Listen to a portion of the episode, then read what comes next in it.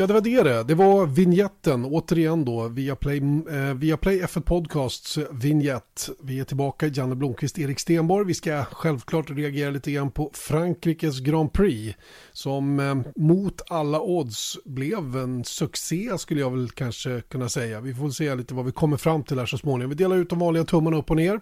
Eh, det kommer att bli intressant att gå igenom det. Ni ska få, ni ska få höra om ytterligare en sån här person som har förändrat Formel 1. Och sen eh, ska vi väl eh, prata Österrike, för vi ska ju dit nu. Det är ju Steiermarks Grand Prix kommande helg innan vi kör Österrikes Grand Prix nästföljande helg. Så det är alltså två race i rad på Red Bull Ring. Det blir spännande att prata om. Kanske en liten snutt Indycar också på slutet då, där det var race på Road America i söndags. Eh, Erik Stenborg, god eftermiddag, god kväll. Ja. Bara överkropp idag. God kväll. Mm, det är varmt.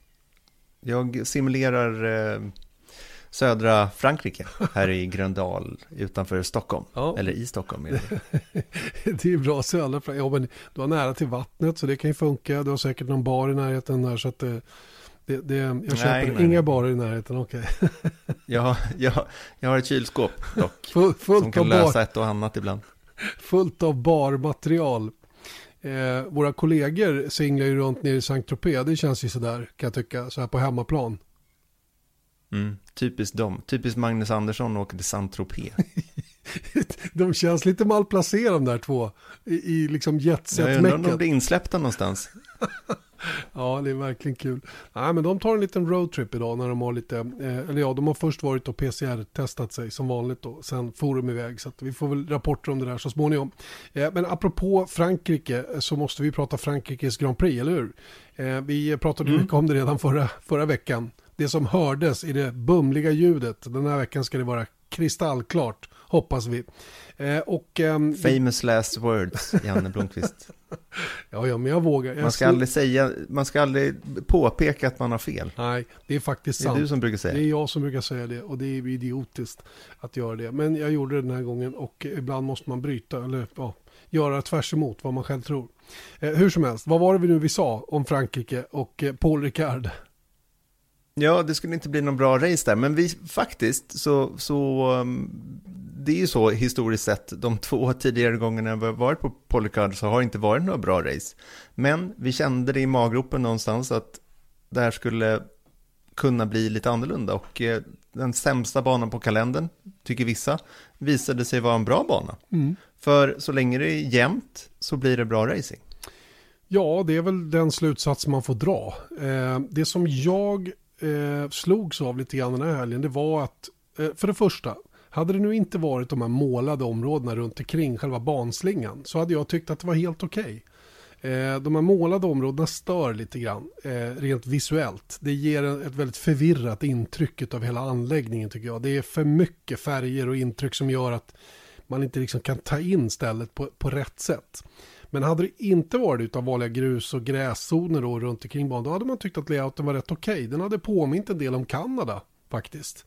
Eh, mm. med de här, mm. den, den är väldigt utdragen bana och lång raksträcka, chikan på mitten och Kanada är ju bara chikaner och raksträckor i stort sett och hårnålar. Så, så att i själva layouten kan jag inte tycka är något större problem då. Jag är fortfarande irriterad på den här chikanen på baksidan. Det behöver vi inte dra nu. Men det som jag slogs av den här helgen det var ju hur, hur bestraffande banan var. Eh, varje gång du åkte mm. av ut på det här eh, otroligt eh, råa material, den här råa färgen, blåa och röda, så, så fick det enorma konsekvenser. De hade de här gula upphöjningarna då som teamen gnällde över, som också slog sönder golv och vingar. Va? Det var de fysiska hindren som måste finnas där. Eh, och eh, jag tycker att Michael Masi hanterade eh, gnället på ett bra sätt också. Han, han höll fast vid att så här ska det vara nu. Ni brukar ju gnälla som allra mest om att det, det, måste finnas något hinder för förarna, annars så kommer de att köra överallt. Och nu fanns det ju det, så what's the problem? Mm. Ja, men det var faktiskt en ganska rolig radiokommunikation där när jag tror det var Jonathan Wheatley som ropade till Masi och säger så ja nu har vi slagit sönder en framvinge som är värd 100 000 pund. Och sen så bara, men hallå, vad var det ni sa? Förra racet så, så bad ni om physical barriers och nu har ni det vad, vad är problemet? Och jag tycker det var klockrent svar på tal. Mm, det var det verkligen och, och trots allt över radion och i more less i direktsändning. Va? Så att, nej, det, där, det där var ju, jag tror att det var väl även eh, någon från Mercedes som var in på radion och hade samma synpunkt. Va? Det, det kostar pengar och nu de har inte en, en, en sjö med dollars att ösa in längre utan nu måste de vara lite, de måste tänka sig för. Och det är klart att om, om vingarna går en efter en under en helg och förarna tidigare aldrig behövt bry sig så är det såklart att nu börjar gnället att komma även från toppteamen då när de inte kan spendera hur mycket som helst. Nu tror jag inte det hänger på en eller två vingar så va? men, men eh, jag tycker det är viktigt att det finns de här hindren även om de då eh, jobbar emot teamen i vissa avseenden då. Eh, jag, jag, det, det, är ju så här att de, de, här bilarna man kör, det har vi pratat om tidigare, de är, så, de, är så, de är så snabba idag. Så att ibland är det nästan vad man begär av föraren att hinna med är omänskligt. Eh, att hinna med och sätta en instyrning eller en inbromsning på exakt rätt ställe varje gång. Och, och det var ju, det var, jag tror att det var, om det var Wheatley som sa det, för minor discretion så får, det ganska, får man betala ett högt pris menar han på. Eh, och det, och det, kan jag köpa på ett sätt, men samtidigt när man nu vet att det är som det är där eh, efter krönet, backa av lite då. Det gäller ju alla. Det är ju framförallt lika för alla. Så att eh, det håller ja. liksom inte som argument i alla fall på något sätt. Nej, och hur många vingar gick efter de där två träningspassen på, på fredagen? Då höll de sig borta, då har de ju vant sig. Så då var det inget problem längre. Exakt så är det. Och eh, nej, jag, mm. i övrigt så håller jag helt med dig. Va? Ju jämnare det är, desto bättre blir det ju. Va? Och det är tuffare, eh, tuffare och tuffare att försvara sig och att attackera. Och när vi dessutom har två team då längst fram, i det här fallet då Red Bull och Mercedes, som har lite olika egenskaper. Men i slutändan är ungefär lika snabba med, på att ta sig från A till B så blir det ju ännu mera intressant utveckling av det för de utnyttjar sina goda sidor eller goda egenskaper på lite olika sätt och det var ju verkligen en sån fight vi såg eh, nu i, i, i söndags. Mm. Men det leder oss in på allt det här snacket om att man inte kan komma om i Formel 1 och att man måste köra på, liksom, man måste bygga om banor så att de blir liksom omkörningspositiva och man måste ha nya reglementen hela tiden med mindre arrow. Det, det, är ett så himla stort problem hela tiden. Man lägger fram det som det är hela tiden. Men, och det är det, det vi är inne på nu är ju att kolla vad som händer. Så länge man kan få det jämnt, då löser sig resten. För att, visst, det finns vissa banor som det är så här, ja men här blir det alltid bra. Kolla Baku och jämför med Frankrike. Det är klart att det är olika banor, men det blir också olika race, vilket är väl ungefär det vi vill ha ut, eller i varje fall det jag vill ha ut av Formel 1 olika typer av race varje vecka egentligen. Att här, om det var, annars kunde man köra på en bana i så fall. Mm, hela man vill bara, då hittar vi en, en, ja exakt, då hittar vi den bästa banan som man kan köra om massa på. Men det är inte så himla kul det heller. Utan det är ju det som är lite skillnaden på något sätt mellan fotboll och, och Formel 1 är att man, man åker, besöker helt nya platser, helt nya utmaningar varje, varje helg. Och eh, jag menar Frankrike var en jättestor utmaning men på ett helt annat sätt än Monaco eller Baku. Vilket är ju kul. Helt rätt. Jag kan inte annat än hålla med. Eh, och, och, det är klart att vi måste ju byta reglemente förr eller senare, så är det ju. Och vi, är ju, vi har ju kommit till vägs ände efter den här säsongen så är det ett nytt reglement som kommer. Lite grann tyvärr, men samtidigt bra. För att eh, man kan inte hålla på för länge med en och samma bil. Jag vet att teamen har förordat tio år åtminstone i ett och samma reglemente för att få en en långsiktighet och inte behöva eh, bekosta ny, ny design och hela den biten. Va? Men, men förr, förr eller senare måste man ju förnya sig va? och utseendet inte minst men också innovativ, innovativt. Alltså eh, utveckla tekniken i bilarna och hela den biten. Va? Vi, jag menar, du satt och kollade på Indycar i helgen och upplevde kanske att de eh, känns inte supermoderna längre. Ja, men var, jag vet inte var, var, det kommer ifrån riktigt, för man tittat ganska mycket på Indycar, men det är väl också att det är tredje året, bilarna ser likadana ut som när man började titta på Indycar igen, 2019, ja, förutom en, en aeroscreen då. Men de ser liksom lite omoderna ut. Jag tyckte samma sak med F2-bilarna innan de, de bytte. Jag tycker redan nu att de börjar se lite så här low-tech ut. Eh, och, och liksom, det är klart att jag tror att man behöver på något sätt nya förutsättningar lite grann i varje fall. Och ibland så måste man göra en overhaul och det är det som kommer till 2022. Det man är rädd för är ju såklart att det inte är lika jämnt som det är i år. 2022 just på grund av det här nya reglementet. Men låt det gå några år då, så kanske det blir lika bra igen. Mm. Men jag har ändå goda förhoppningar på något sätt att, att det kommer vara bättre, för vi har den här bodycapen redan igång så att säga, vilket gör att man, de här Mercedes och Red Bull kan ändå inte ösa pengar på problemen så att säga. Så jag tror att förhoppningsvis blir det bättre än 2014 i alla fall. Mm. Det är väl ganska låga förväntningar i och för sig. Och för första gången får vi ett nytt reglemente som faktiskt bygger på att man ska designa bilar som är gjorda för att möta andra bilar, inte bara ligga längst fram och vara snabba. Men, men, att det är som det är just nu, att vi har en sån fantastisk säsong och att det såg så väldigt bra ut i söndags i Frankrike, det glädjer åtminstone en person, eller ganska många personer, men den person som är i toppen av Formel 1 och talar förstås om den nya vdn för året då, eh, italienaren Stefano Domenicali. This is what we want to see and of course the dynamics related to the weather condition, to the different typology of tires, to the different situation that uh, the, the drivers and the team have to manage uh, make this season so exciting that uh, really everyone is looking forward to be in Austria next week. Ja, han är nöjd med all rätt och eh, det är ganska lätt att vara chef för Formel 1 just nu. Mm, tänkte precis säga samma sak, att det är liksom det var nog lite jobbigare att vara Chase Carey för två år sedan eller till och med bara ett år sedan.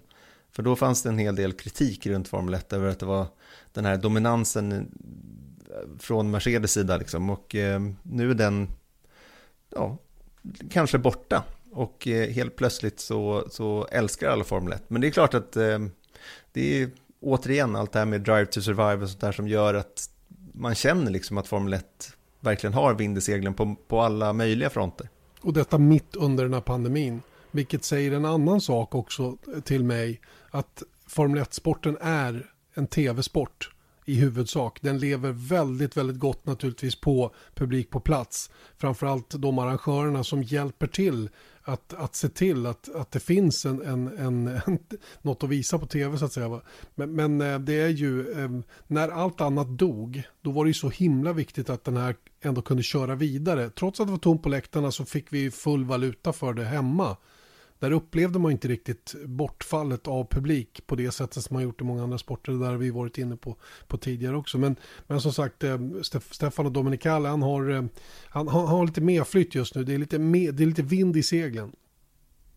Mm, verkligen. Men du, innan vi glömmer bort det, så har vi, vi pratade om banor, att man kanske inte ska hålla på att bygga på banorna, utan man ska fokusera på att få fälten så jämna som möjligt. Men trots det då så håller de på bygger lite på JAS Marina Circuit i Abu Dhabi. Mm, de gör det och det är ju faktiskt eh, på tiden skulle jag vilja säga. Det här är någonting jag efterfrågat länge. Eh, banans eh, beskaffenhet eller den, den, som den har sett ut fram till nu har ju inte den blev precis tvärt emot vad, vad vi trodde från början. Den, den har blivit en, en död bana så att säga. Det händer ingenting med ingen dynamik överhuvudtaget.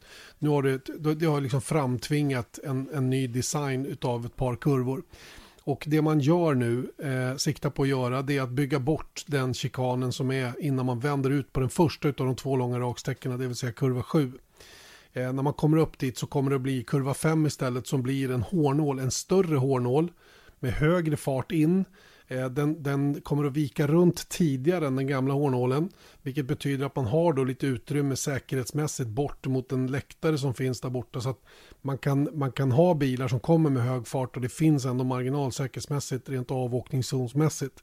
Och så vänder de runt i en större hårnål vilket gör att man förhoppningsvis då, inte minst nästa år, kan följa en annan bil in där och sen inte få den här dragspelseffekten som, som finns just nu. När man går in i den långsammaste kurvan på hela banan då, kurva 5, 6 Eh, där bilarna nästan till står still innan de då ska in i hårnålen så ut. Det, där, det, liksom, det går inte att hänga med in i hårnålen där och sen ut på rakt. Det blir för mycket dragspel.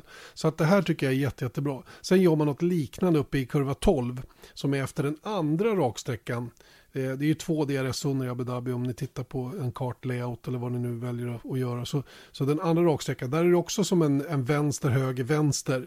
Den kommer också försvinna. Där kommer det bli en väldigt mycket snabbare vänstersväng som sen leder fram då till det som idag är kurva 14 och går vänster och sen blir det då två snabba högersvängar innan man kommer till kurva 17 och som viker höger igen då fast mer tvärt ner mot eh, sista komplexet in under hotellet.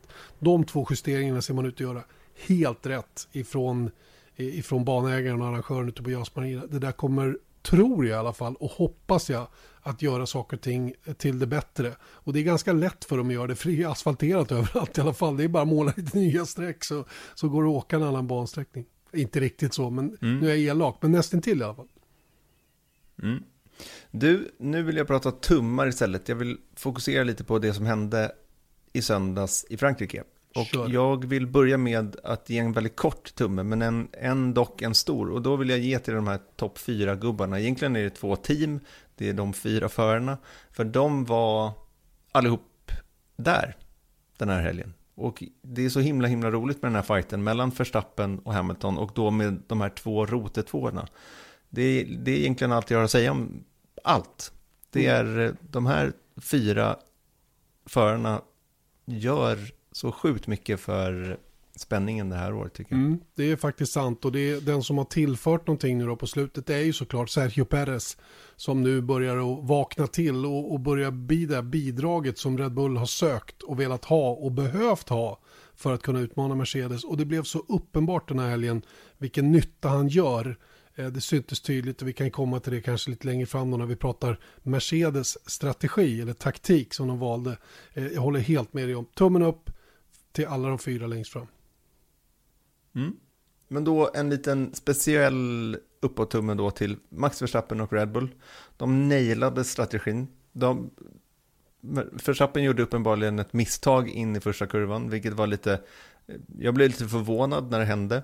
Men det är klart att shit happens, men inte desto mindre coolt då att de vände på steken liksom och vann den här, det här racet genom att ge upp banposition i ledning. Som är inte lätt att göra i Formel 1. Jag... Banposition är allt och det tänker man på Paul Ricard speciellt då. Att där ger man inte upp eh, banposition frivilligt. Och varför gjorde de det då tror du? Say hello to a new era of mental health care. Cerebral is here to help you achieve your mental wellness goals with professional therapy and medication management support. 100% online. You'll experience the all new Cerebral Way, an innovative approach to mental wellness designed around you. You'll get a personalized treatment plan from a therapist, prescriber, or both in a safe and judgment free space. Your Cerebral therapist or prescriber will outline a customized plan with clear milestones along the way so you can get to feeling your best. With Cerebral, you're not alone in your mental health journey. We're here to empower you to live a fulfilling life. So take that first step towards a brighter future and sign up today at cerebral.com slash podcast and use code ACasts to get 15% off your first month. Offer only valid on monthly plans. Other exclusions may apply. Offer ends July 31st, 2024. See site for details. för att vinna racet. Ja, men varför kunde de göra det då? Varför vågade för de göra det? Perez, för att Perez låg där. Delvis var det det, delvis var det det, men framförallt Erik så var det ju för att de hade den snabbaste bilen av de här två. Och det var ju det de var trygga med den här gången. Det var det de inte var trygga med i Barcelona när det här läget uppstod senast. Då var Mercedes en mycket bättre bil än Red Bull men lyckades inte komma förbi. Så det enda de hade att välja på det var att skaffa sig ett, ett, ett, ett, ett överläge däckmässigt som Red Bull inte kunde kontra emot. Eh, och det var precis det här som Red Bull både var rädda för men också vågade göra den här gången. Ge upp banposition som du säger, va? det är ett väldigt, väldigt tufft beslut att ta. Eh, och eh, att, att göra det då så frankt och inte med jättemycket varv till godo heller. Vad var det? Det var drygt 20 kvar när han kom ut mm. och han hade då 20 eh, sekunder fram till Lewis Hamilton och rätt mycket bilar däremellan. Både varvade och sådana mm. som han raceade. Så att det här var ett, det här var ett vågat beslut. Men det hängde ihop med att de, de visste att de hade den snabbaste bilen utav dem. Eh, de jobbade däcken bättre än vad Mercedesen gjorde. Och i och med att de tog kommandot själva så stängde de ju dörren för Mercedes att göra samma sak. För att uh, mm. om du är tvåa så kan du inte komma in varvet efter, då är du fortfarande bakom. Så, så att de, liksom tog, de tog kommandot om allting och sen hade de förmodligen räknat på det där fram och tillbaka hur som helst. Och Hamilton gjorde vad han kunde, han var sjukt smart, körde sådär långsamt som bara han kan göra och ändå snabbt för att spara på däcken. Och sen då försökte de ju coacha honom då så att han höjde tempot successivt på slutet då med det som han hade kvar av däcken. Eh, för att det skulle bli kanske något varv för lite för Max Verstappen. Men med ett varv, ett och ett halvt varv kvar så var han i kapp och förbi. Och då när han väl var i kapp så var det ju en munsbit för, för Max Verstappen att, att köra om Lewis Hamilton trots allt. Så att det här var otroligt skickligt gjort av Red Bull och vågat framför allt. Och hänger ihop lite grann med deras bilkoncept också. För det fick vi ju reda på under helgen att det var ju deras high rake koncept som faktiskt hjälpte dem den här gången. Eh, det här high rake konceptet då som, som genererar den downforce som den här banan behöver. Men det de kunde göra var att trimma ner bakvingen lite grann för den, i, i och med att bilen är högre i bak så blir den lite mer draggy så att säga då än en Merca som är mer plan. Eh, och det gjorde ju då att de kunde trimma av bakvingen lite grann och därmed få det lilla övertaget rakt fram. Mercedes hade ju tittat på en liknande lösning men i sina simuleringar sett då att de skulle bli för långsamma i kurvorna. Kunde inte göra samma sak. Och, och de dödade ju dessutom sina framdäck hos Mercedes lite för snabbt. Så att det, det var ett tufft läge. Jag, jag, är, jag är djupt imponerad av Red Bull och framförallt Max Verstappen som behöll kylan när det var mycket varvningar och alla de där bitarna. Det, det är nästan en extra tumme. Missen i början, förvånad också måste jag säga. Eh, han, han, tog ett alldeles för snävt spår där in där. Eh, jag tyckte han kunde ha drivit ut längre till höger för att få en mjukare linje i nättarna. Men han valde att gå rakt in och då blev det för mycket rattutslag och då släppte det bak. Mm. Nu tre segrar i rad för Red Bull alltså. Och de är ju teamet att slå just nu. Ja, det kan man väl konstatera. Det kan man definitivt göra. Det, det, det, är ingen tvekan om saken längre att de är det. Och när de slår Mercedes på en sån här bana då, och då vet vi att de hade ju slagit Mercedes även i Baku. Så, så vet vi ju att det är liksom, nu har de ett mycket, mycket mer komplett paket än de någonsin haft tidigare. Men också två förare där framme. Och det, det hjälper till. Du, då ska vi ge en nedåt-tumme. Och då, är det, då vänder vi på steken. Vi gav eh, Red Bulls strategi tummen upp. Och då säger jag att eh, Mercedes strateg ska få tummen ner. Och då kommer jag med en tes som jag vill höra din syn på. Jag tycker att Mercedes inte gjorde allt de hade kunnat göra för att försöka vinna det här racet. Nej, jag håller, jag håller med om det. James Bowles är ju då den som är chefstrateg hos Mercedes. Och han, han sa ju då direkt när... Sopa. sopa. Nej, jag skojar. skojar, ja, jag, vet att du sop, so, jag vet att du sopar, att du skojar. Eh, nej, men han, han sa ju direkt då när de insåg att de hade blivit passerade då via den här väldigt, väldigt effektiva undercutten då som, som Red Bull gjorde då vid första depåstoppet. Eh, att this is on us. Han sa det direkt att det där är, det vi får ta på oss där. Eh, och det är intressant tycker jag för att det, det Bottas gick in och startade ju sekvensen med depåstopp bland de här tre främsta. När Bottas gick in, ja då var ju Verstappen tvungen att reagera på det. Och eh, det som då Mercedes gjorde, hade ju, det var ju två val. Antingen åka, läng, åka långt med, med, med Hamilton, eh, typ Sergio Perez då, vilket inte var något bra läge när man ligger längst fram. Eller att gå in samtidigt med Max Verstappen och räkna med att teamet byter däck lika snabbt som Red Bull och därmed inte tappat banposition överhuvudtaget. Men de var så säkra på sin sak. De hade sett, de hade tre och en halv sekund. De tyckte att det här kommer att räcka. Förstappen gick in, de lät Hamilton åka två varv mer än Valtteri Bottas innan han kom in. Och när han kommer in då tänkte de att de här tre och en halv sekunder vi hade från början de kommer att räcka. Han skulle vara clear med ungefär två sekunder trodde de då, eller i alla fall en och en halv. Men till allas förvåning, inklusive min egen då, för jag tittade ju på den här GPSen och såg att det här kommer att gå vägen för Hamilton. Eh, men, men, eh, det gjorde det alltså inte, utan Verstappen av någon anledning kom ju som skjuter en kanon på raksträckan och tar sig alltså förbi eh, Hamilton, och vilket gör då att Mercedes i princip förlorar racet under några få sekunder av, av loppet i söndags. Och Eh, Eh, de simulerar ju och simulerar och simulerar och de har folk till höger och vänster som räknar fram och tillbaka. Men här räknade de fel. Eller så hände någonting. Jag har lite svårt att svara på det för både Hamilton och, och Max Verstappens depåstopp var väldigt likvärdiga i tid när de stod still. Men vad hände där innan och därefter? Ja, han hade ju inte ett lika bra invarv, det hade han inte som Verstappen. Och eh, vi vet att Verstappen åkte i alla fall en dryg halvsekund snabbare än Bottas på sitt utvarv. Men det låter ju inte som att det är, det, det är fortfarande bara en sekund. Så, så att någonstans mm. så, så, blev det inte bra det här depåstoppet. Om det handlade om när han skulle iväg från depårutan eller på väg ut ur depårutan eller vad det nu än var så, så lirar det inte riktigt. Och, och, och, och döm om allas förvåning, inklusive Mercedes då, när, när Verstappen är jämsides med Hamilton när Hamilton kommer ut och blir passerad. Det var, det var snöpligt och eh, jag måste säga att eh, Rickard Rydell var inne på det redan under sändningen i söndags att han, han, han, var förvånad över att de, inte, att de inte tog in. Men problemet med det vi säger då är ju att då ska ju Mercedes göra det före Red Bull och det är aldrig riktigt skönt att göra det när man är, när man är i det läget de var. Va? I och för sig visste de ju att, att eh, en undercut var väldigt effektiv så jag tror att det var ofarligt i och för sig. Va? Men, men eh, ja, förvånande måste jag säga. Mycket förvånande att de gjorde som de gjorde. Normalt tar man in förarna varven efter varandra och normalt tar man in ledaren först för att ge honom bäst förutsättningar.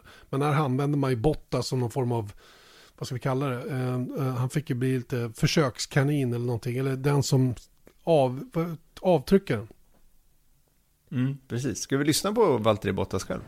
Yeah, disappointing, you know. Um, at least got some points, which I haven't, I can't remember last time I got points. So that's something, but uh, I think could have been a lot more today as a team. I think we realized too late that uh, two stop was the winning strategy.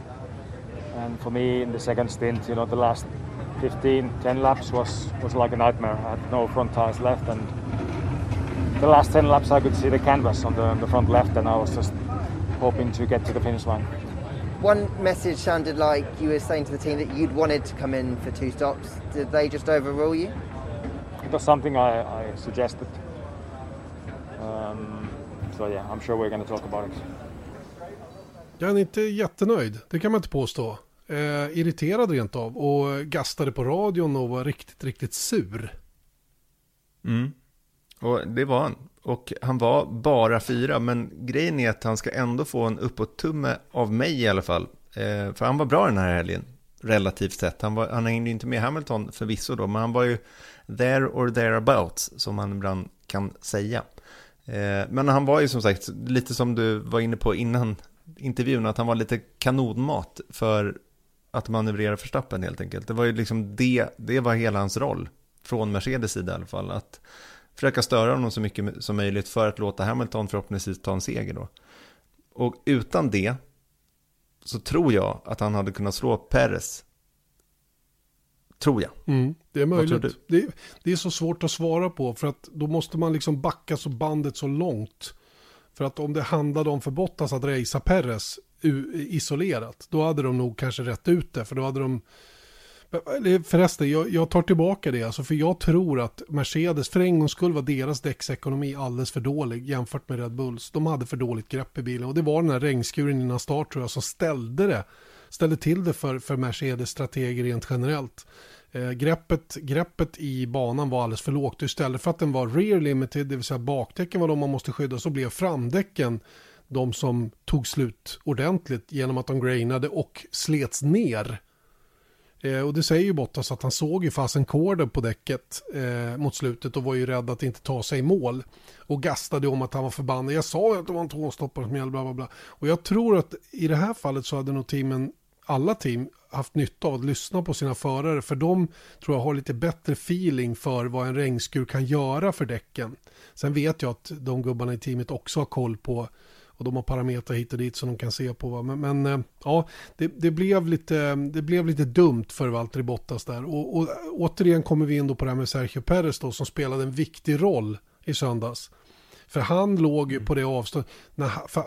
han körde ju lugnt och fint i början. Jag kände så här, oh, har han inte pace att hänga med? Men sen så började jag inse att, nej men det, undrar om det stämmer här. Han måste ju, han måste ju liksom, han, han måste ju åka lugnare för att åka längre innan han går i depå. Och mycket riktigt var det precis det som hände. Och, och det var ju också det som gav honom 8-7-8 varvs fördel mot Valtteri Bottas i fighten om tredjeplatsen. De var ju faktiskt på samma strategi. Men om jag säger så här då, apropå det, det vi pratade om med Mercedes strateg där, att de gjorde inte allt de hade kunnat göra. Och då undrar jag lite ändå att Red Bull var modiga nog så att säga att splitta deras strategier. Verstappen tog två stopp, eh, Perez ett, men de sitter kvar med båda förarna på, på ett stopp, trots då att eh, Bottas klagar över däcksekonomin när det är 20 varv kvar. Han säger det själv i alla fall, att det var liksom, ja, de var helt slut i 20 varv. Och varför då inte bara testa, se vad som kan hända? Mm. Ja, de hade... menar, de- de visste väl att han var, låg illa till i alla fall mot Perez, att han skulle hamna utanför pallen. Ja, frågan är om de gjorde det i det läget när vi pratar om det här. Med så mycket varv kvar att Ja, köra. men Bottas, Ja, Bottas ja, det, det är han precis det jag att- menar. Bottas visste att han låg illa till. Han tyckte att däcken var i dålig kondition, ja. Men de hade trots allt positionen framför Perez som var på rätt behörigt avstånd i det här läget också. Så, så att det, det är lite så här, det är ju så himla lätt med facit i hand och säga att se och så var det och så här borde ni ha gjort och hela den biten. Jag är inte, jag är inte så säker på att allting var så glasklart just i det läget dock. Eh, Och de litade på Valtteri Bottas förmåga att hålla liv i däcken då. För jag menar, Hamilton gnällde ju länge och väl på sina däck som då höll upp väldigt mycket bättre än vad han själv förutsåg. Och han är i och för sig lite känslig sådär och eh, nu, nu kan ju Mercedes båda sina förare och vet när de menar allvar respektive är bara lite nojiga. Förstår du vad jag menar? Eh, så att, eh, Men, men visst, Merca hade kunnat gjort andra saker med Valtteri Bottas och sett till att hans slutresultat hade blivit bättre än vad det blev. Men, men i, i teamperspektiv på något sätt så, så jobbade de med Bottas på det sättet som jag tror alla teamchefer eller teamstrateger hade gjort för att försöka maximera resultatet för den bilen som låg längst fram. Mm. Hörru du, är det inte dags att lyssna på ännu en sån här person som har förändrat Formel 1 på något vis? För att kvala in på 40 plats bland världens rikaste personer så behöver du ha en förmögenhet på sådär 28 miljarder dollar. Han som innehar den här platsen och den enorma förmögenheten, han heter Dietrich Mateschitz. Lite på skämt så brukar man ju säga att enda sättet att tjäna en miljon på motorsport är att börja med 10 miljoner. Den tesen är dock svår att applicera på österrikaren Mateschitz. Visst, majoriteten av den här förmögenheten har nog inte genererats av Formel 1. Men sporten har i minsta fall varit en enormt viktig marknadsföringsplattform för det varumärke han grundade och än idag är delägare i, nämligen Red Bull. Mateschitz och Red Bulls intåg i Formel 1 förändrade sporten på flera vis. Till att börja med kom det som något av en chock för Formel 1-depån att Red Bull utan några traditionella kopplingar till motorsport köpte Jaguarstallet av Ford 2004 för att skapa ett Red Bull Racing till säsongen därpå. Visst, Formel 1 var kommersiellt redan innan men bland purister skavde det här en hel del. Det var ju bilmärken och traditionella racers som Frank Williams, Bruce McLaren som skulle driva stall i Formel 1. Inte några sliskiga läskedrycker. Och inte nog med det. De höll på med massa konstiga upptåg också långt utanför normen i Formel 1. De klädde ut sina förare till Stålmannen, spelade in filmklipp när de gjorde depåstopp i viktlöshet och hade skateboardproffs som hedersgäster i depån. Dessutom var de öppna mot depåns journalister. Mateschitz såg ju F1 som en marknadsföringsplattform för sina drycker och då var det ju dumt att som många andra team vid den här tiden behandla de som skulle skriva om dem som skit. Plötsligt blev det enkelt att boka intervjuer med ett Formel 1-stall och mediakåren flockades till Red Bulls gigantiska Energy Station mellan körpassen. Men skepsisen fanns kvar. Marknadsföringen genom lustiga upptåg och öppenhet är väl en sak. Men sett till resultat var det få som trodde att Mateschitz menade allvar med Formel 1. Men det gjorde han, minst sagt. 2005 köpte han nämligen även gamla Minardi för att skapa ännu ett Red Bull-stall. Den här gången vid namn Scuderia Toro Rosso. Med hjälp av landsmannen Dr. Helmut Marko hade han några år tidigare dragit igång en förarakademi vid namn Red Bull Junior Team för att lotsa fram framtidens F1-stjärnor. Helt finansierade av Red Bull. 6 av 20 förare på dagens grid, Sebastian Vettel, Daniel Ricciardo, Carlos Sainz, Pierre Gasly, Yuki Tsunoda och Max Verstappen har alla lotsats fram av det här Red Bull Junior Team på lite olika vis. Tanken var helt enkelt att ha Toro Rosso för att på högsta nivå se vad förarna gick för innan de förhoppningsvis skulle ta VM-titlar med stora Red Bull Racing. Så som sagt, det är inget snack om att Dietrich Mateschitz verkligen menade allvar när han klev in i sporten den här säsongen 2005. Men skeptikerna då? De som inte trodde att ett företag som sysslar med läskeblask skulle kunna generera resultat i motorsportens kungaklass. Vad hände med dem? Ja, jag gissar att de sista av dem omvändes någon gång mellan 2010 och 2013 då Red Bull Racing tog fyra raka VM-titlar tillsammans med Sebastian Vettel. Men det är som sagt bara en gissning.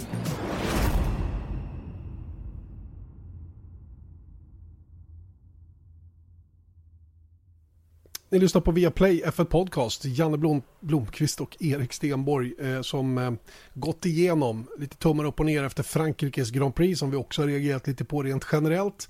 Vi är inte riktigt klara med tummarna upp och ner än Erik, eller hur? Vi har några både ner, en ner och två stycken upp kvar. Mm. Först kan jag då bara meddela lite att jag försöker sitta blickstilla för att det här valet med att köra bara överkropp under en podcast i en läderstol det var inget bra, känner jag. Klibbade på ryggen? Rent, det, det klibbar lite, måste jag säga. Och det låter, ja, det var någon som, eh, som eh, hoppade på mig och sa att Say hello to a new era of mental health care. Cerebral is here to help you achieve your mental wellness goals with professional therapy and medication management support. 100% online. You'll experience the all new Cerebral Way, an innovative approach to mental wellness designed around you. You'll get a personalized treatment plan from a therapist, prescriber, or both in a safe and judgment free space. Your cerebral therapist or prescriber will outline a customized plan with clear milestones along the way so you can get to feeling your best. With Cerebral, you're not alone in your mental health journey. We're here to empower you to live a fulfilling life.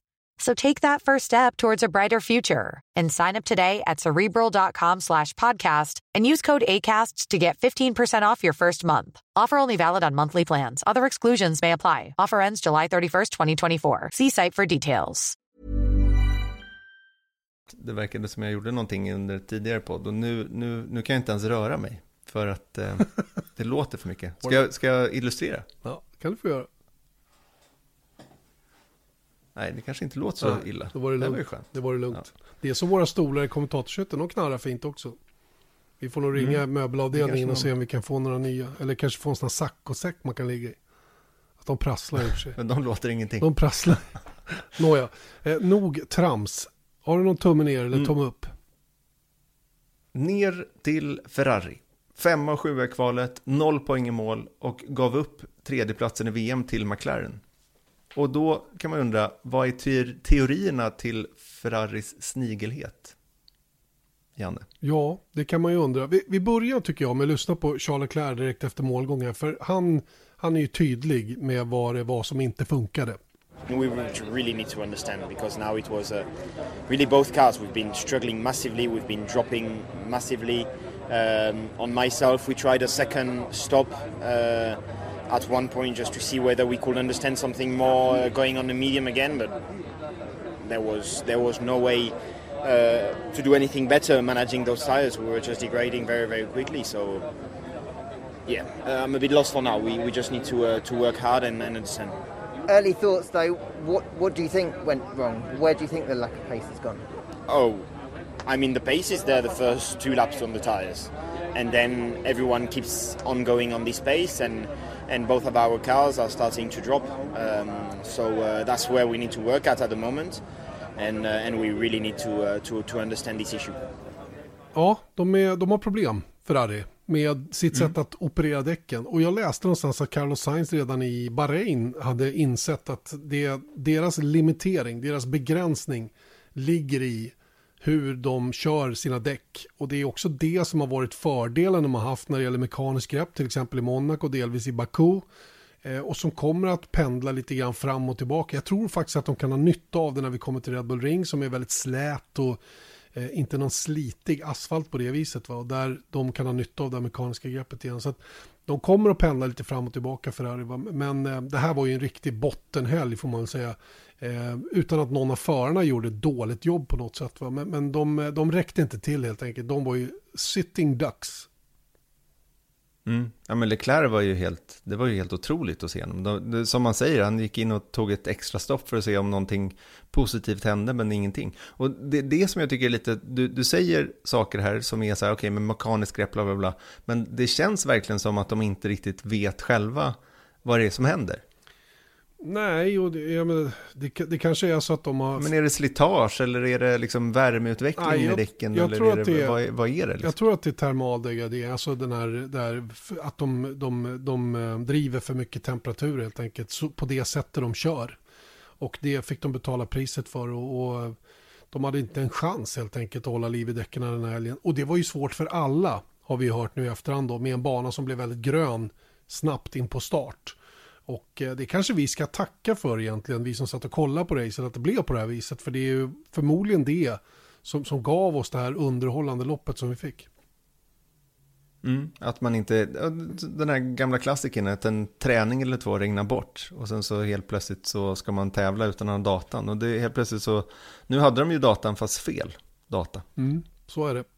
Och eh, så de får, eh, de får åka hem och slicka såren. Ferrari som för övrigt har beslutat sig nu för att lämna bilen för 2021 rent utvecklingsmässigt. Nu är fokus helt och hållet flyttat framåt. Jag tror att det kommer att kosta dem tredjeplatsen i konstruktörs-VM eh, och det kommer de att tappa till nästa tumme upp. Mm, McLaren, femma och sexa. Det är as good as it gets med de där fyra längst fram när de är i form allihop. Eh, och det, jag tycker det var speciellt kul att eh, Ricciardo, trots att han blev slagen av Norris, då visade liksom lite tecken på fart. Vi hoppades ju på det i förra veckans podd, att normal bana på något sätt skulle ge honom lite mer confidence, så att det inte är murar precis eh, en centimeter från ja, när man går ut kurvan så riskerar man åtminstone inte att eh, krossa sin bil. Nej, och eh, jag tycker det finns andra saker också som de var oerhört skickliga på i McLaren den här helgen. Framförallt så splittar de, ju de splittade strategierna, det som du efterfrågade hos Mercedes med sina bilar. Men det slutade med att de blev efter varandra i mål i alla fall.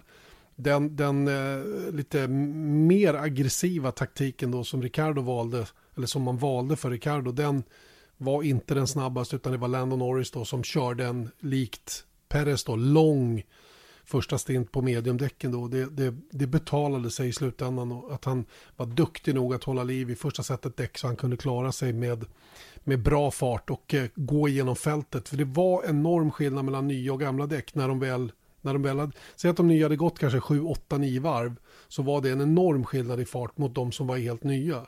Och där kunde de ju ta väldigt många positioner eh, genom att man hade helt enkelt otroligt mycket bättre fart. Plus att Ferrari-bilarna som de då hade framför när de var klara, de var ju inget, inget hot. Så de tog de ju ganska snabbt sig förbi. Eh, Alonso såg inte heller ut att ha den fart som krävdes. Pierre Gasly hade ju en bra batalj med Lando Norris som blev förbannad rent av på fransmannen. Tyckte att han blev eh, avtryckt av banan. Eh, och så vidare och så vidare. Va? Så att aj, McLaren är sjukt bra och jättekul att se dem små, små steg. De var inte på banan med bilen i kval. Men jag tror att det var det som betalade sig när de kom till racet rent setupmässigt. De hade nog kanske med avsikt lite grann eller gjort vad de hade de, de gjorde vad de kunde med, med givna förutsättningarna och såg till att bilen var bra att racea med, mindre bra att kvala med. Mm.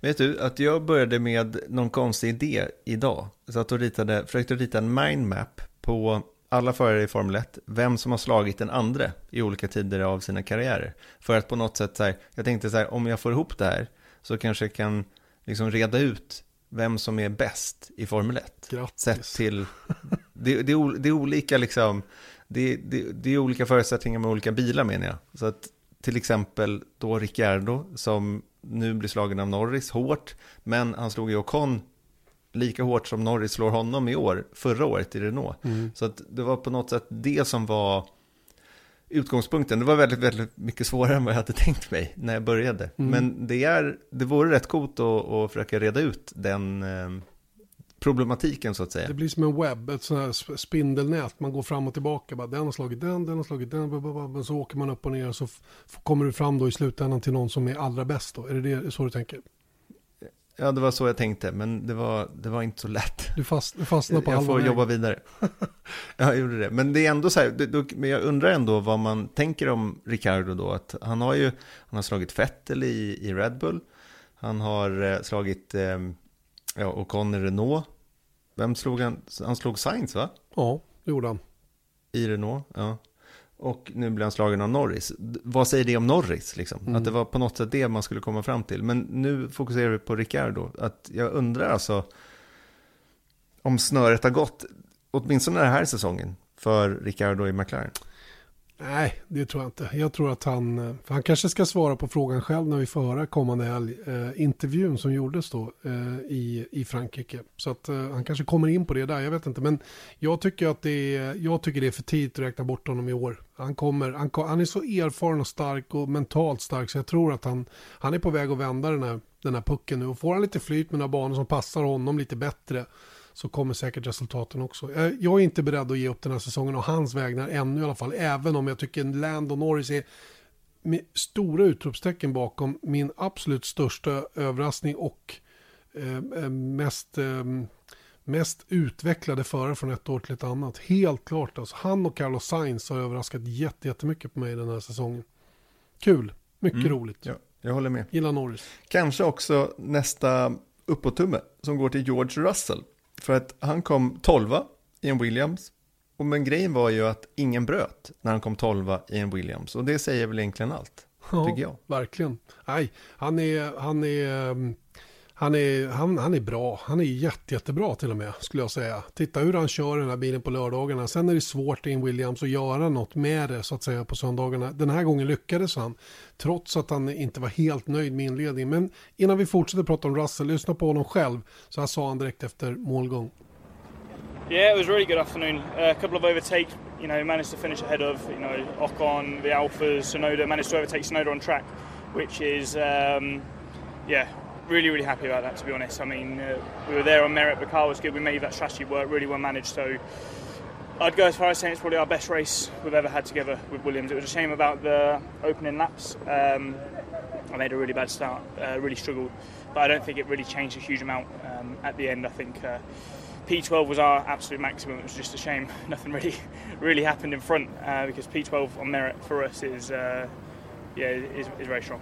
Mm, en nöjd och glad George Russell som eh, han sa det att det gjorde en dålig start men, men han visste inte om det hade gjort någon större skillnad eh, i slutändan. Va? Men han hade några riktiga skalper bakom sig i mål och det, det ska han ha stort beröm för och en mycket väl värd tumme upp. Och är det nu så att han kommer att hamna i Mercedes tror du? Ja, men först så kom jag på en ny idé under hans intervju. Jag kan göra en till mindmap över hur många race förare haft som är deras bästa i karriären. Ja, just det. Just det. Dels som Mange Andersson, vår fotograf, han säger ju alltid att allt är topp tre. Det här är topp tre bästa jag har gjort, säger han, om allt. Mm. Mm. Det, det, är typ en gång om dagen. Så, ja, och sen ska man då lägga fram det här till en förare. Okej, nu har du sagt att Alonso hade ju väldigt många bästa racer i karriären under tiden i McLaren då, senaste tiden. Så att då kan man lägga fram det för honom. De här 27 racen som du var dina bästa i karriären, vilket var det bästa i karriären? Exakt. Lycka till med det, Erik. Kul. Det blir bra. du har lite att göra nu under sommaren hör jag. Ja, jag känner att man måste komma på nya idéer. Jag har hållit på med det här så länge, så jag måste du, tänka utanför boxen. Du har varit pappaledig för länge, det är det som är problemet. Ja. För mycket tid att tänka. Exakt, eller det har I alla fall, du, du pratade om... Nej, jo, ja. Vi släpper det. ja, det gör vi. Kom in nu det på... är ju, som är du sa där, starka dementier. okay. Starka dementier från Toto Wolff i alla fall att han ska presenteras för Mercedes på, redan på Silverstone, vilket vi trodde var en done deal. Vad tror du nu? Det tror jag fortfarande. Jag är helt säker. Att han kommer presenteras? Ja, det tror jag. Jag tror att det är en done deal och jag tror att han kommer presenteras på Silverstone. Ehm, jag tror att det där är klart redan. Men Eh, Toto Wolff är lite trött på att få de här frågorna så han drog ju till med någon liten sån här, han försökte skoja till det lite så att han skulle vänta till vintern med att presentera vem, eller vad, hur han ska göra då. Eh, och det var ju några som nappade på det där medan eh, det, det var uppenbart för alla som var vid det här intervjutillfället att det här var ett skämt. Jag kan tycka det är lite så här eh, obra att skämta om just det här nu då, då det är en, en het potatis just nu. Va? Men det är ett så här klassiskt undanglidning från Toto Wolf då. Eftersom man är, han får frågan hela tiden och han är obekväm med att ljuga. Eh, eller i alla fall inte tala mm. sanning. Eh, eller, eller, eller säg så här, han är obekväm med att inte kunna svara på frågan rakt ut. Nu är han ju supervan att glida undan. Men, men jag tror att det blir, det är så här, till slut får de hitta någon strategi där de, där de får folk att hålla back off. Ni får veta tids nog. Men när det gäller beslutet Eh, kring att behålla Bottas eller inte så tror jag det är redan taget. Jag tror att han eh, kommer att lämna Mercedes efter den här säsongen. Jag tror att han kör för Williams kanske två år framöver. Eh, med Mercedes goda minne, kanske till och med betald av Mercedes medan han gör det. Och jag tror att George Russell kommer att hoppa in bredvid Lewis Hamilton som också kommer att förlänga sitt kontrakt med Mercedes och där fortsätta då in i det nya reglementet också. Där har du min gissning på det hela. Mm. Det var väldigt detaljerad. Det känns som du har ganska mycket tid att tänka du också. Ja, alltid. Eh, ja, men vissa saker blir starkare än andra och jag, jag, jag har ju långt ifrån rätt om allt. Allt, verkligen inte. Snarare tvärtom. Men, men ibland så liksom jag, jag, min, som, som jag jobbar när det gäller den här sporten så måste man bygga ett pussel. Man måste liksom hämta information där och så måste man väga det mot det där. Så måste man tänka, är det här rimligt? Kan det vara på det viset? Och då får man till slut, då får jag min lilla mindmap klar. Som då ger mig svaret så som jag ser det. Och, eh, pff, inte vet jag, det, det funkar för mig ibland, ibland inte. Så att det är väl inte bättre än något annat sätt. Men, men det är så jag jobbar, för det är så mycket desinformation och information som mixas i Formel 1.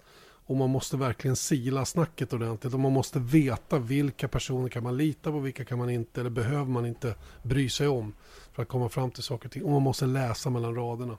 Det är en konst det också eftersom det sällan står någonting där. Du, nu lägger vi Frankrikes GP till handlingarna och fokuserar på Österrike. Vi ska åka till, ehm, ja, Steier, Steiermark. Steiermark heter det. Steier. Steiermark är alltså mm. området där banan ligger i, eh, i Tyrolen då, eller Tyrolen vet jag inte om det är, men Steiermark är i alla fall området där banan ligger.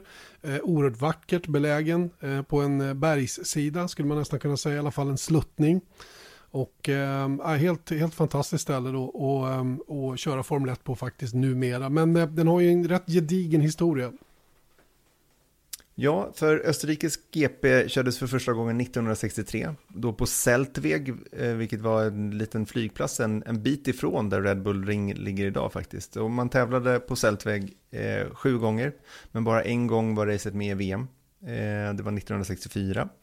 Eh, från 1970 till 87 så flyttade man istället till den här nybyggda banan Österreich Ring, som i praktiken är samma bana som idag. Den ser ju lite annorlunda ut, men den ligger på samma plats i alla fall.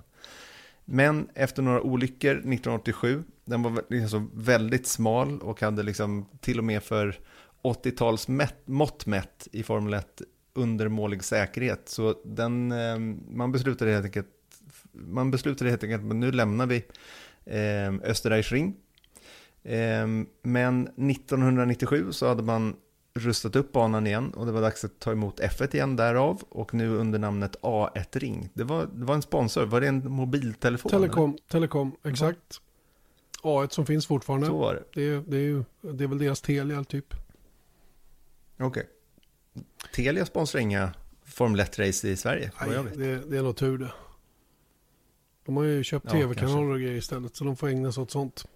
Eh, men A1 Ring då, 1997, det var ju alltså mitt debutår som Formel 1-kommentator, det var 1997 och eh, jag ska ärligt säga att jag, jag har inte så starka minnen ifrån det här stället. Eh, det starkaste det är väl lika med alla, eller på att säga.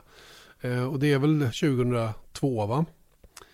Eh, mm. När eh, vi fick den här eh, knäppa situationen då med, med Rubens Barrichello som ja, mer eller mindre körde det där racet från start till mål i ledningen och, och var ju på väg att vinna. Men i säsongens sjätte deltävling, vilket det var det här året. Och det här kommer jag ihåg väldigt starkt eftersom jag jobbade då med den digitala produktionen, Super Channel, Super ja, Channel tror jag den hette. Där hade vi ju mycket mer eh, bilder att tillgå än världsfiden hade på den tiden. Och vi fick en närbild på Jean Tott när han säger de berömda orden. Let Michael pass for the championship. Och eh, mm. efter spelet vet vi eh, efter det här racet så fick man överhuvudtaget inte spela på Formel 1 till exempel. Det försvann ifrån bettingbolagen och det var stor skandal och det var skämmigt på podiet och det var eländigt i största allmänhet. Eh, en, en, ett riktigt lågvattenmärke. Samme John Tott tog det här beslutet som idag sitter som FIA-president. Mm. Ja, det, det, var ju så det var. De var ju, alltså det var ju, ja men det måste man ju ändå sätta i perspektiv. Jag kommer ihåg det här väldigt starkt också och därför har jag liksom fortfarande än idag så lite så här solkiga minnen runt, eller känslor runt Red Bull Ring. Och det är ju sjukt att man ska liksom gå tillbaka 20 år i tiden för att, att man inte kan släppa någonting. Men Samtidigt så var det ju så i Ferrari på den tiden att det var ju liksom allt var ju Michael Schumacher. Det var ju han som skulle vinna. Liksom. Rubens Barrichello må ha trott att han fick vinna VM. Att han gick in i en säsong och trodde att han kunde vinna VM, det var väl bra. Men aldrig någonsin var det på kartan ens. Och, men det var ju liksom det som, det var en av de första gångerna som jag liksom upplevde att så här, shit, det här är någonting annat än bara sport, Formel 1 på något sätt.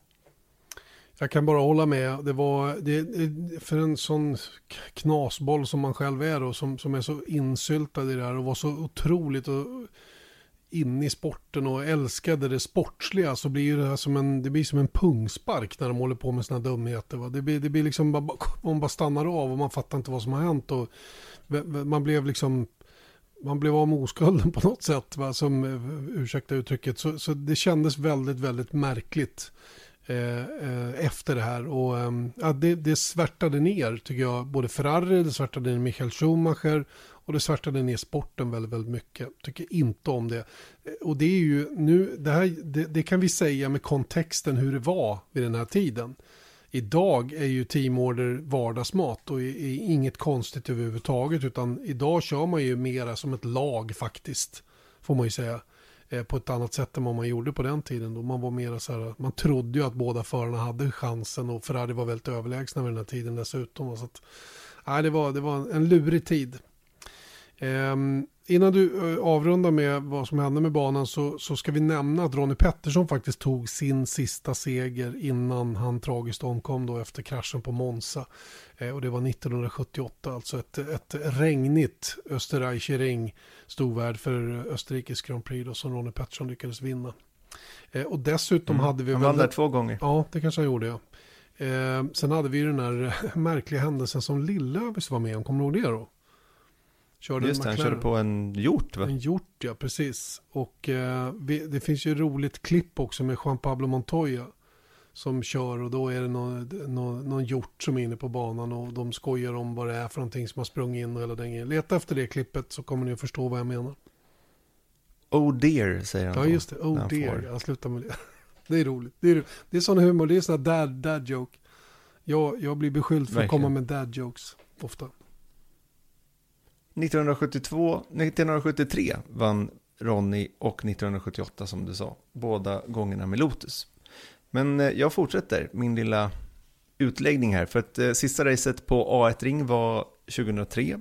Och då hade liksom F1 på något sätt vuxit ur banan. Eh, och, och dessutom, jag tror inte att den här 2002-incidenten så, så att säga hade gett österrikisk GP speciellt mycket positivt. Sen så ska jag väl inte säga gå så långt att det var därför de slutade komma dit, utan det var nog banans beskaffenhet och eh, liksom eh, omgivningarna, hur det fungerade. De hade vuxit ur banan helt enkelt. Och planen var då att eh, förlänga den och bygga om den. Men, och man började göra det. Man rev delar av banan, däribland eh, hela start och målraken med läktare och allting sånt där.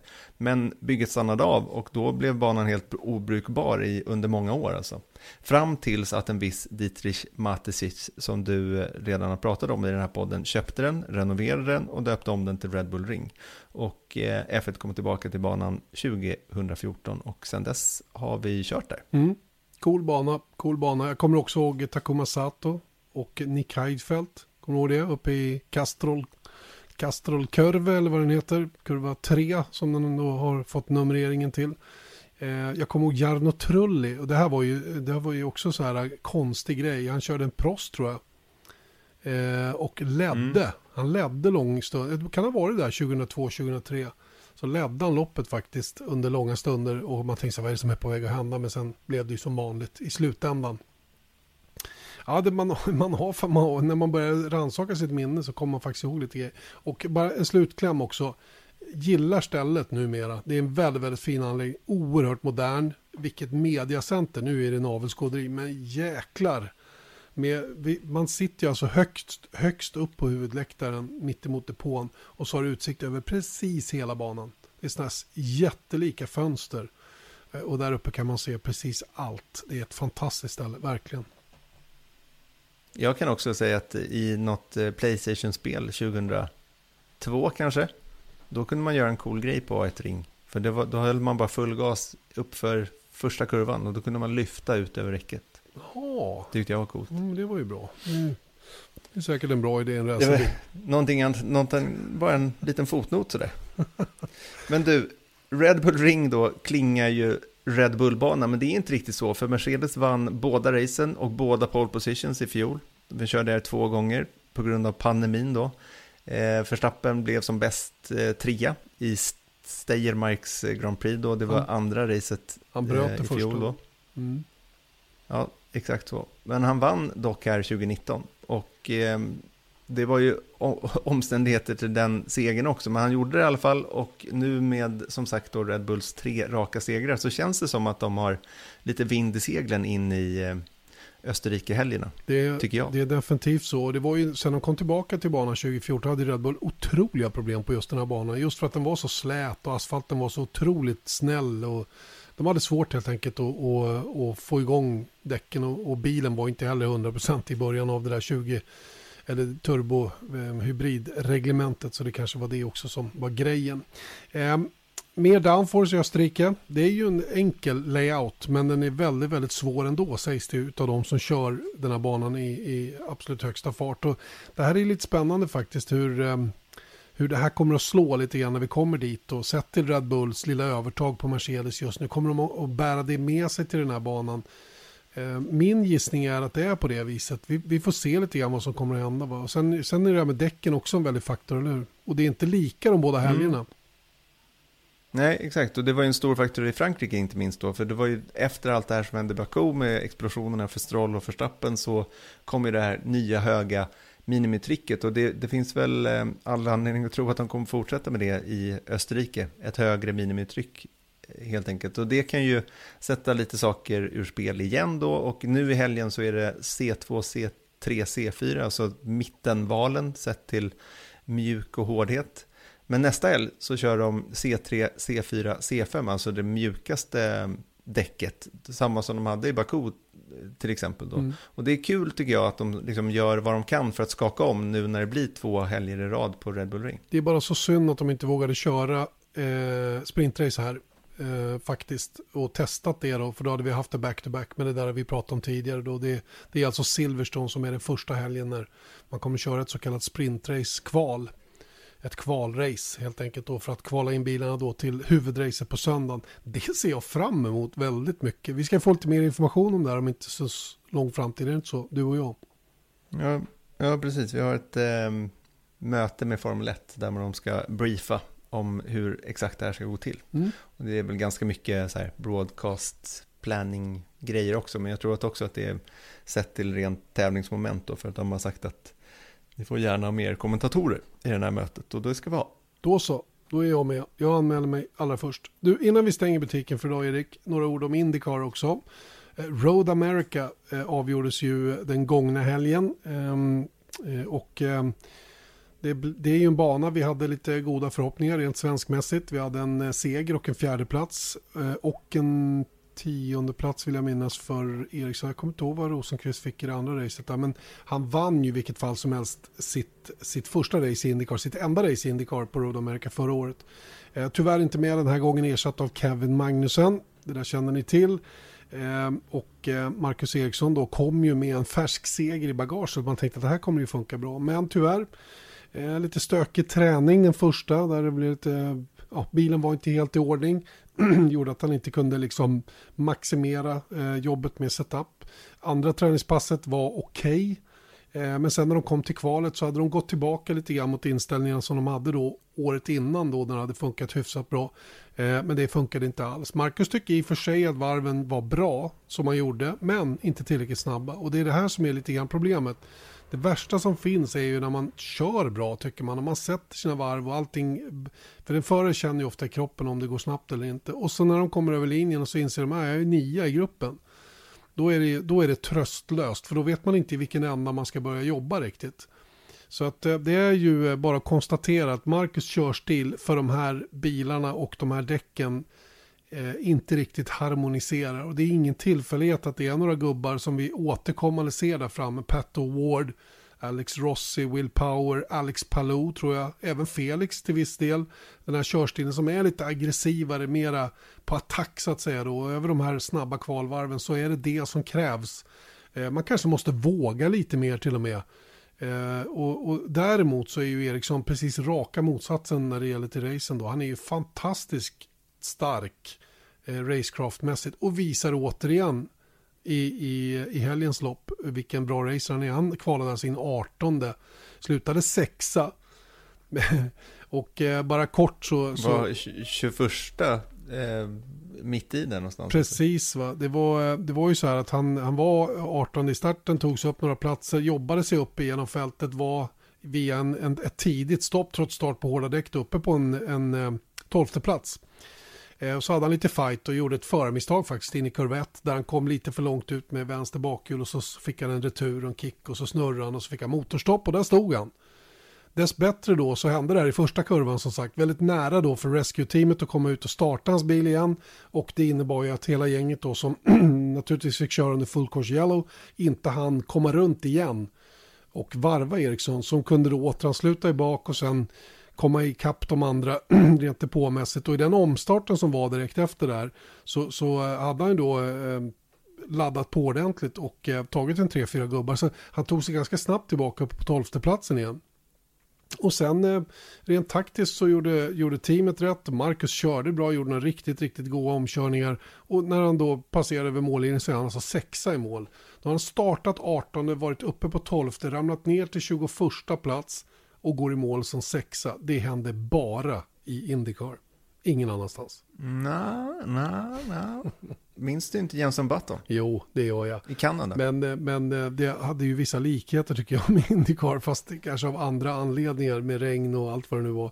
Nej, men jag håller med dig, det var ju, det var ju det en exceptionell. man kan inte säga att det var att det är sånt som händer varje helg direkt. Men i, men i Indycar, det, racingen där är ju tuff, den är, den är cool att följa. Banan på Road America är häftig, den påminner till exempel väldigt mycket om Spa. Um, och, och um, de här bilarna som killarna älskar att köra då i höga farter och, och hela den biten. Men, det, men jag tycker att det var, det här var ett viktigt resultat. Sjätteplatsen i mål eh, gör ju att Marcus fortfarande är med och i, i totalen ligger åtta. Han har 110 poäng upp till ledning tror jag, men bara, det, vad kan det vara? Det är 22-23 poäng bara upp till fjärdeplatsen. Så att han är absolut mm. med i matchen, vilket är viktigt. va. Och nu, eh, det här med kvalen kan vi tjata om hur mycket som helst. Va? Men det, det, han, han, om någon, vet att det är en brist han har just nu. Så vi, det är inte så mycket vi kan säga om det. Nej, vi kan ju lyssna på vad han själv hade att säga eh, efter racet i söndags. Startade racet bra, gjorde en bra start, bra första stint och liksom plocka, plocka platser. Eh, andra stint en aggressiv undercut och kom ut före bilar och bara fortsätta framåt. Så det kändes riktigt, riktigt bra. Vi var på väg in i topp 10 redan där. Sen gjorde jag ett av de större misstagen jag gjort på länge känns det som. Jag bara var för ivrig på gasen och tycker det var tre på kurben där och, och tappade bilen och snurra. Eh, kände mig inte så stöddig över mig själv då. Eh, men som tur var så hann de ut och Eh, starta om min bil så jag inte tappade ett varv. Så det var eh, väldigt tacksam för det. Jag kunde starta bakom klungan i 21 plats eller vad det var. Och sen var det bara full fokus på att klättra och efter det så återigen körde riktigt bra.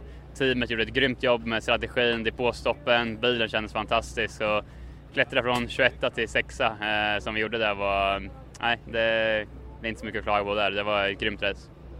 Both yourself and the whole Chip Ganassi racing team seem to have some really positive momentum right now. Just how excited are you to get back to a racetrack again with Mid-Ohio coming up next? Ja, men det känns fantastiskt. Jag har stort självförtroende och kör riktigt, riktigt bra. Jag tror aldrig jag kört bättre än vad jag gör just nu. Eh, det är bara den där lilla saken, jag skulle behöva kvala lite bättre. Det blir svårt att... Så att jag är bra på att köra upp med det, jag visar ju det varje helg, men det hade varit kul att starta kanske topp 8 någon gång och, och kunna köra därifrån, för då tror jag vi kan bli riktigt farliga för segrar eh, varje helg. Så vi fortsätter jobba på det, vi fortsätter eh, liksom knyta näven och gå i detaljer och jobba stenhårt för att förbättra det, för jag vet att det är det som vi behöver göra. Eh, och vi kommer göra det, för då kommer vi bli hur starka som helst. Mm, Marcus Eriksson då som eh, tyckte det var ett bra race. Han var riktigt, riktigt glad och uppåt efter det här racet. Och mindre glad och nöjd efter kvalet men eh, det reparerades ju eh, hyggligt ändå. Jag vet inte hur många bilar han körde om i det här racet men det var många i vilket fall som helst som han lyckades passera. Eh, oavsett vad, väldigt bra gjort och eh, vi önskar dem lycka till på Mid Ohio då där de kör nästkommande helg. Det är ju full fart på racing verkligen just nu. Och eh, inte bara Formel 1 då, som har ett intensivt schema så här mitt i sommaren. Eh, vi har också varit intensiva. Jag känner att jag har pratat väldigt mycket idag Erik, har jag inte det? Jo, jag, jag gav dig lite extra plats. Oh. Jag kände att du behövde det. Tydligen. Jag vet inte, jag var som en kulspruta. Mm. Jag var så trött i rösten i lördagskväll när jag hade gjort både in, eh, Formel 1-kval och Indycar-kval. Då, då, kan man komma fram till att man är så här, idag har jag jobbat, jobbat för, för pengen. Mm. Det ska du få göra helgen också. Just det. Och nästa helg. Just det. Har vi något kul? Vi har, vi har en Ricardo-intervju att bjuda på i helgen, är det inte så?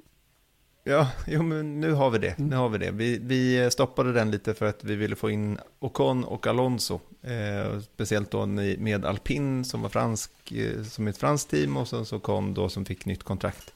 Så vi kände att det där passar väldigt bra.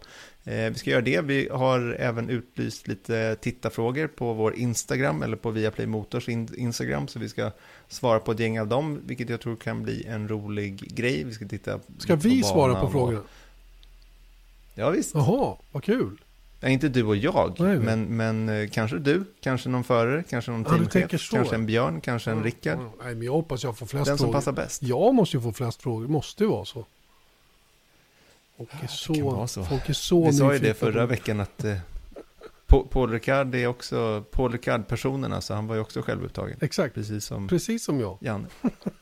Mm. Ja, det är underbart. Men du, nu tycker jag vi tackar för oss och ber få återkomma om en vecka igen, eller hur? Skitbra idé. Ha det gött så länge. Hej då!